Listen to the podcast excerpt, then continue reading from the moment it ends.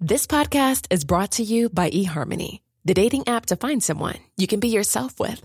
Why doesn't eHarmony allow copy and paste in first messages? Because you are unique, and your conversations should reflect that. eHarmony wants you to find someone who will get you. How are you going to know who gets you? If people send you the same generic conversation starters, they message everyone else. Conversations that actually help you get to know each other. Imagine that. Get who gets you on eHarmony. Sign up today. Hey, I'm Ryan Reynolds. Recently, I asked Mint Mobile's legal team if big wireless companies are allowed to raise prices due to inflation. They said yes. And then when I asked if raising prices technically violates those onerous two-year contracts, they said, what the f*** are you talking about, you insane Hollywood ass So to recap, we're cutting the price of Mint Unlimited from $30 a month to just $15 a month. Give it a try at mintmobile.com/switch. $45 up front for 3 months plus taxes and fees. Promo rate for new customers for limited time. Unlimited more than 40 gigabytes per month. Slows full terms at mintmobile.com.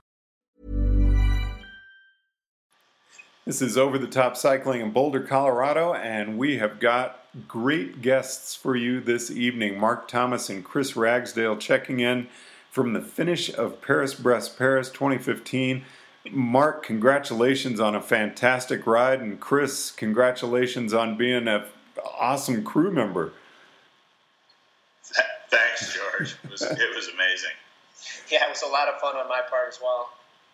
So, Mark, I've got to ask, you did Pac Tour, and what were your goals going into PBP this year? Well, it's kind of a funny story, actually. Before Pac Tour started, Bob Brudvik said, you need to try for Charlie Miller this year. And I said, this Pac Tour is going to be the hardest thing I've done. You can talk to me after we cross the Mississippi. And we got to the Mississippi, and we had this big day coming up in Alabama, and I changed it. I said, Bob, you can't talk to me until we get to Camden. we got to Camden. He says, okay, are you in? I go, go away.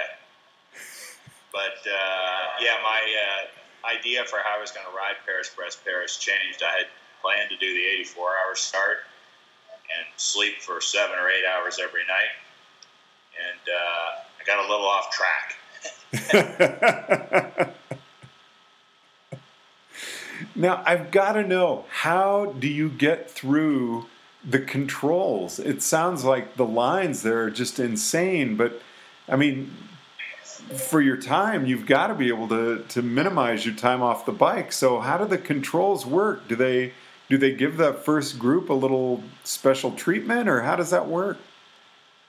Well, what ends up happening, and Chris knows this too, is that the faster riders kind of get ahead of the big wave of other riders. And even at that, they're relatively efficient at checking you in at the control.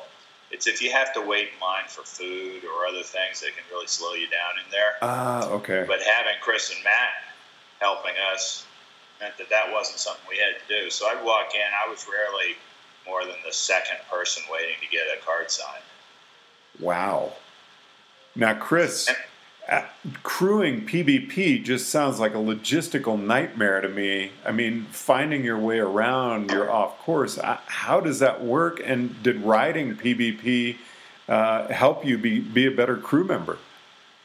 Yeah, I think I did help. I was familiar with the layout and most of the controls and that stuff. My main fear was getting to the area, getting to those towns, and what that would be like driving on French roads I'd never driven on before. So luckily it was a lot easier than I had thought.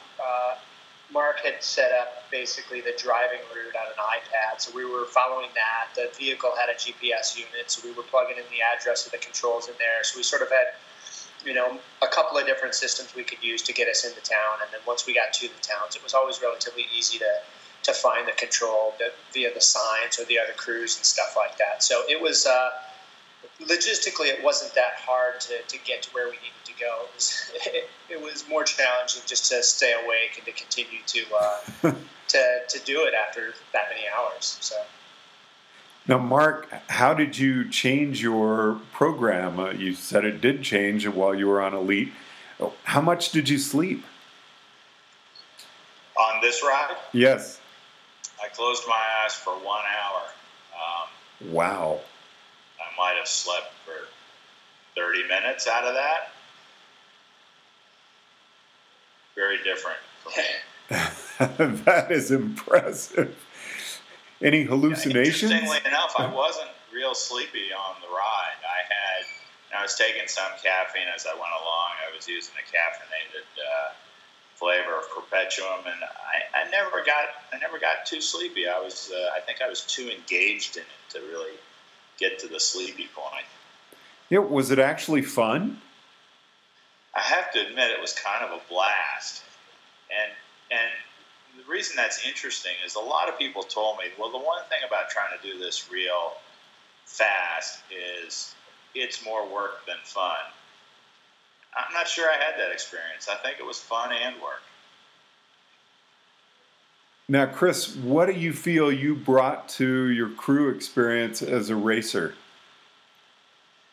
You know, I think it was valuable to sort of see what the controls were like, and to know that efficiency in and out of those controls was important. So, you know, we were always prepared for Mark, and well, not always. It was a couple of controls we were off by a couple of minutes, but we were, it was all about getting him in and out of there as efficiently as possible, trying to anticipate some of his needs that may not have been communicated already, whether it be cold weather clothing or additional food support or something like that. But, you know, really it's just trying to shave as many minutes off of their time at those controls as we can and to get them out of there. Mark, were you able to communicate with Chris at all while you were riding? Once in a while I take my life in my own hands and pick up my phone and either call him or send him a text. But mostly I think they just pretty much knew what was going to be needed, and they were there for it. Now, when you started riding, did you get become part of a group? Were you pace lining a lot? Were you on your own? How did that work?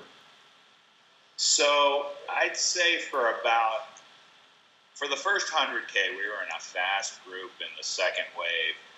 Not the front end of the wave. There was actually a group of folks in the front that were trying to bridge up to the A group so that they could be 15 minutes ahead of the same pack they were riding with. But we had a good, strong group, and then the third wave, the front of the third wave came past us in the wrong lane. Car came up. They all moved over, and at that point, Bob got taken out. And so we were able to get him back going. With a wobbly wheel and patched him up a little bit. And then for a while we chased. He decided to drop back later, and I probably rode with packs of varying sizes for about 300K. And then for most of the rest of it, I'd say for 90% of the rest of it, I was riding by myself. Aero bars? No aero bars allowed on PVP. Okay. Now, riding alone, I know that course has to be packed. Were there other riders that you were passing, or just not that you were really engaged in pace lining or drafting with? Well, actually, it was kind of interesting, and I hadn't experienced this part of PVP before. I'm usually in the main wave of the 90-hour folks, and there are people all over the road. I'd say for the last 500K, it wasn't uncommon to ride for an hour or so without actually seeing anybody overtaking me or that I was overtaking or even stopped by the side of the road, especially once we cleared all the riders that were still outbound. Yeah, I was shocked by that too. I mean, where Mark was in the event had him spending most of the time by himself, or, you know, we would get to the controls early and we would see the same riders coming in, and then, you know, Mark would come in, and then they would all leave, and it was like they each sort of found where they belonged pace-wise, and there wasn't a whole big mass of people by any means. It was the same few people that we would see at each of the controls. Now, I was not familiar with Charlie Miller, and I'm sure there are some people listening who possibly aren't either. Could you explain what that is and why that's so important? There are not many people or Americans that have attained that status. So PVP started in 1891 as a race, and an American named Charlie Miller participated in it in 1901, finished on the roads and bicycles of the time in a creditable 56 hours and 40 minutes. And then PBP turned from a race into a randonneur event, and no American went back until 1975. So since then, we kind of kept track as a fun thing on the RUSA website of all the American riders who achieved that time or less. And it's amazing to me. You think 1901, there were no derailleurs back then. That's a single-speed bike unless you're going to the back and changing out the cog. Right. I think the one thing, they did have pneumatic tires by then because the pneumatic tire guys were busy supporting the riders. So when he did it, it was a race. It was a race, an all-out race. And it kind of lost favor, I think, in about the 30s because it was really just too difficult an event for pro riders to really want to do. Which is funny because you look at the Tour de France back in the early 1900s, and they had stages that were 300 and 400K long. Well, this was all one stage, yeah. 750K, so... So going into this, was that, obviously that was one of your goals. And we say PBP is not a race, but, you know, I'm thinking of Marko Baloh up there in the front. People want to win PBP, and they say win PBP. It is the race in the minds of some, is it not? It certainly is, and Chris has more experience with that than I do because he was in the midst of that at the last one. Yeah, there's some intense tactics, the whole bit. Absolutely, George. I mean, I experienced it for myself last time and sort of got to see it and watch it from the other side this time. But, yeah, I mean, I would say 100 people or so, PBP. A lot can happen in 3 years, like a chatbot may be your new best friend. But what won't change? Needing health insurance. United Healthcare Tri-Term Medical Plans, underwritten by Golden Rule Insurance Company, offer flexible, budget-friendly coverage that lasts nearly 3 years in some states. Learn more at uh1.com. Hey, I'm Ryan Reynolds. Recently, I asked Mint Mobile's legal team if big wireless companies are allowed to raise prices due to inflation. They said yes. And then when I asked if raising prices technically violates those onerous two-year contracts, they said, what the f*** are you talking about, you insane Hollywood ass f- So to recap, we're cutting the price of Mint Unlimited from $30 a month to just $15 a month. Give it a try at mintmobile.com/switch. $45 up front for 3 months plus taxes and fees. Promo rate for new customers for limited time. Unlimited more than 40 gigabytes per month. Slows full terms at mintmobile.com. He is definitely a race. It's, it's a very competitive race, and there's guys looking for advantages and with the crews and trying to be tactical with, starting from the B group or the C group and trying to bridge up. And yeah, it's there's definitely guys trying to get the fastest time. I mean, I think, people of this ability level trying to do something like this pretty commonly have some ambitious goals and want to see what they're capable of. And yeah, it's pretty fun to watch and need to be a part of. Now, Mark, how were you able to mentally keep yourself in the moment while you were out there alone? George, I'm not sure I realized it before I actually got on the bike and started pedaling, but I realized I really wanted to make that time, that Charlie Miller time. And so I would just think, time to push harder. It was not that much of a challenge, interestingly enough, to stay focused. That I expected to be the biggest challenge, especially when Bob and I got split up and didn't have somebody to kind of cross-motivate with. But I just don't think that turned out to be an issue. Then for the last stage, Chris decided that I needed to try to get under 55 hours, so he just gave me this little pep talk at the last control. And every time I'd slack off a little in the last 80K, I'd hear his voice in my ear and get on it again. And you did beat. You had a 54. What was your final time? 54:50. That is just incredible. I mean, you've got to be on cloud nine right now. Yeah, I'm pretty psyched. I took 30 hours off my previous personal best for PBP. Wow. It was incredible to watch too, George, and just see Mark's consistency and sort of like dedication to it. In comparing it to my own rides and experience, it was awesome to watch. I mean, I tend to sort of freelance and as I go and try to decide what I want to eat. I'm always changing it and this and that. And it was cool to see Mark both, statistically through the numbers and everything, had a very direct plan, and through the feeding had a very direct plan, and really stuck to the plan. And I think it was a big part of his success, and it was, he really just stuck to the plan. Even when things weren't going awesome and the belly wasn't feeling great, he continued to eat the things that he planned to eat, and it just really made a difference, I think, in the consistency of his time throughout the entire event. Yeah, now you said you had a caffeinated Perpetuum. Were you pretty much staying on a liquid diet?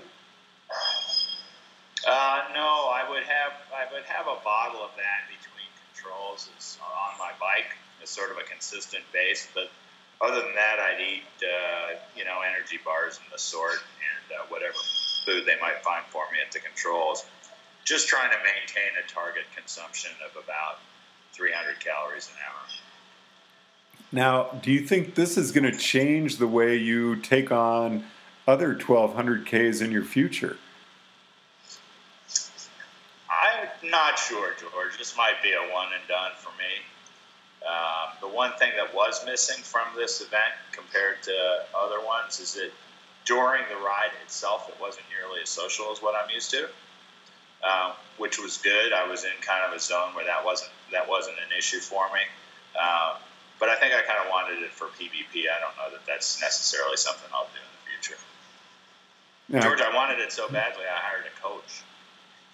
You did? Yeah.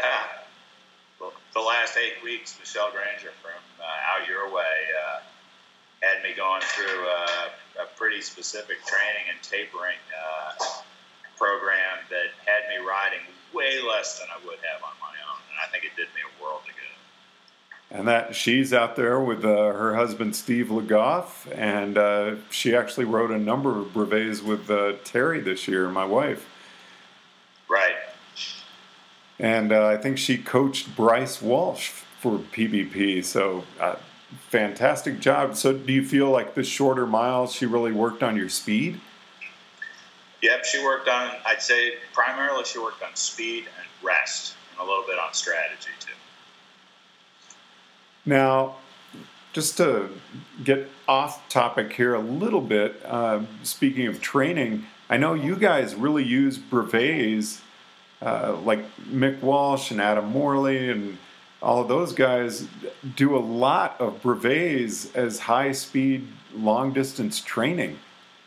The Seattle Randonneurs, you guys have a really strong club. What is it that's made randonneuring such a really powerful part of the cycling segment in the Northwest?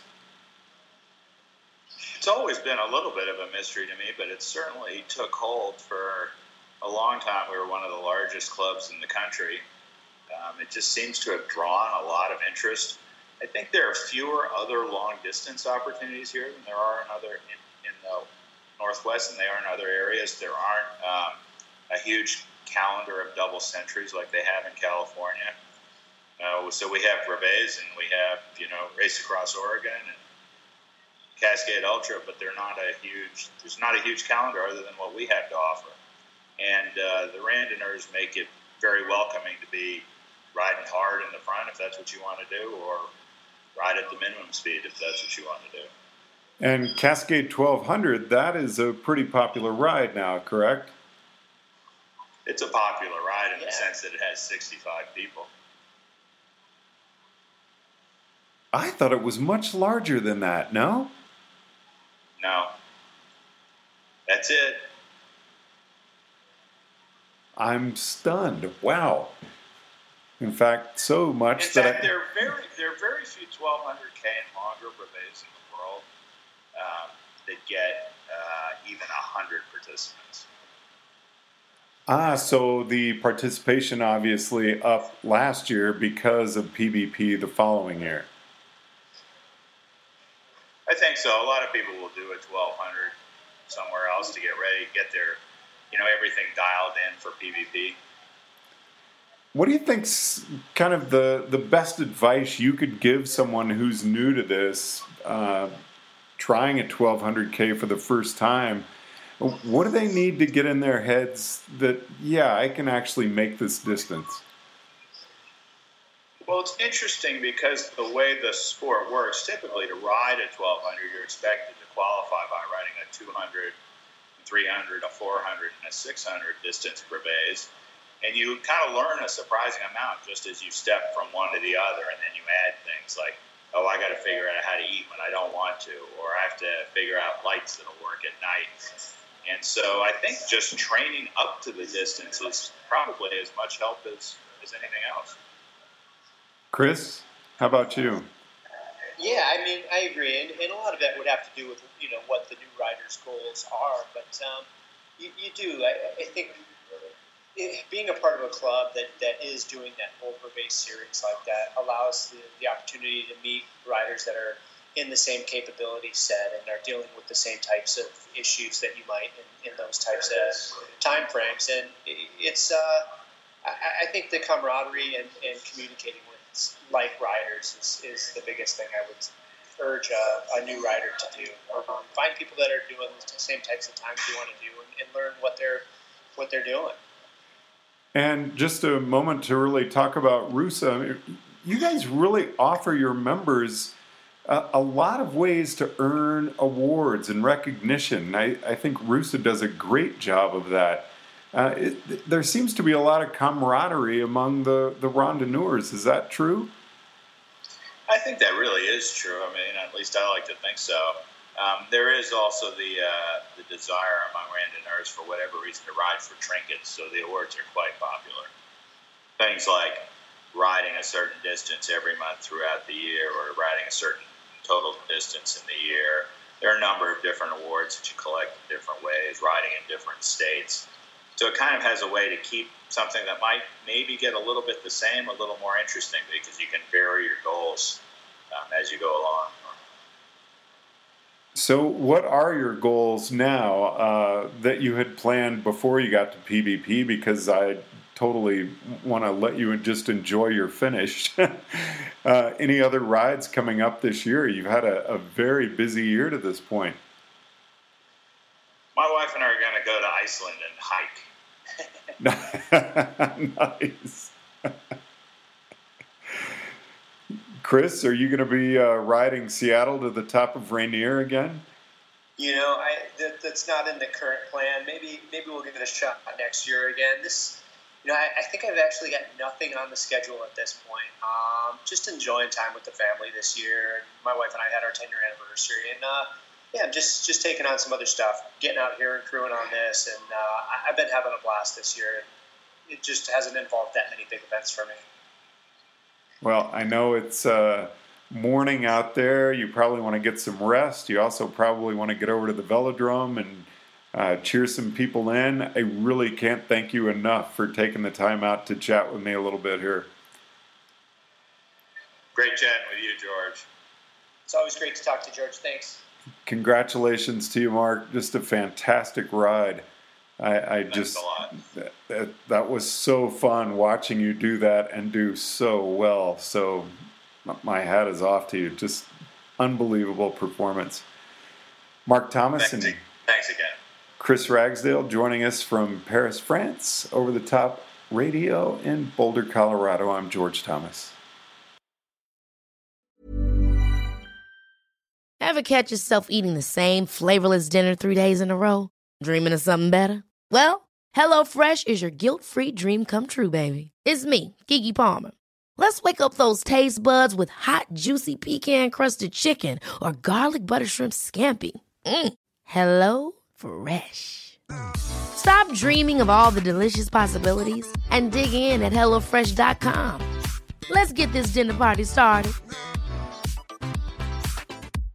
Imagine the softest sheets you've ever felt. Now imagine them getting even softer over time. That's what you'll feel with Boll & Branch's organic cotton sheets. In a recent customer survey, 96% replied that Boll & Branch sheets get softer with every wash. Start getting your best night's sleep in these sheets that get softer and softer for years to come. Try their sheets with a 30-night guarantee. Plus, get 15% off your first order at bollandbranch.com. Code BUTTERY. Exclusions apply. See site for details.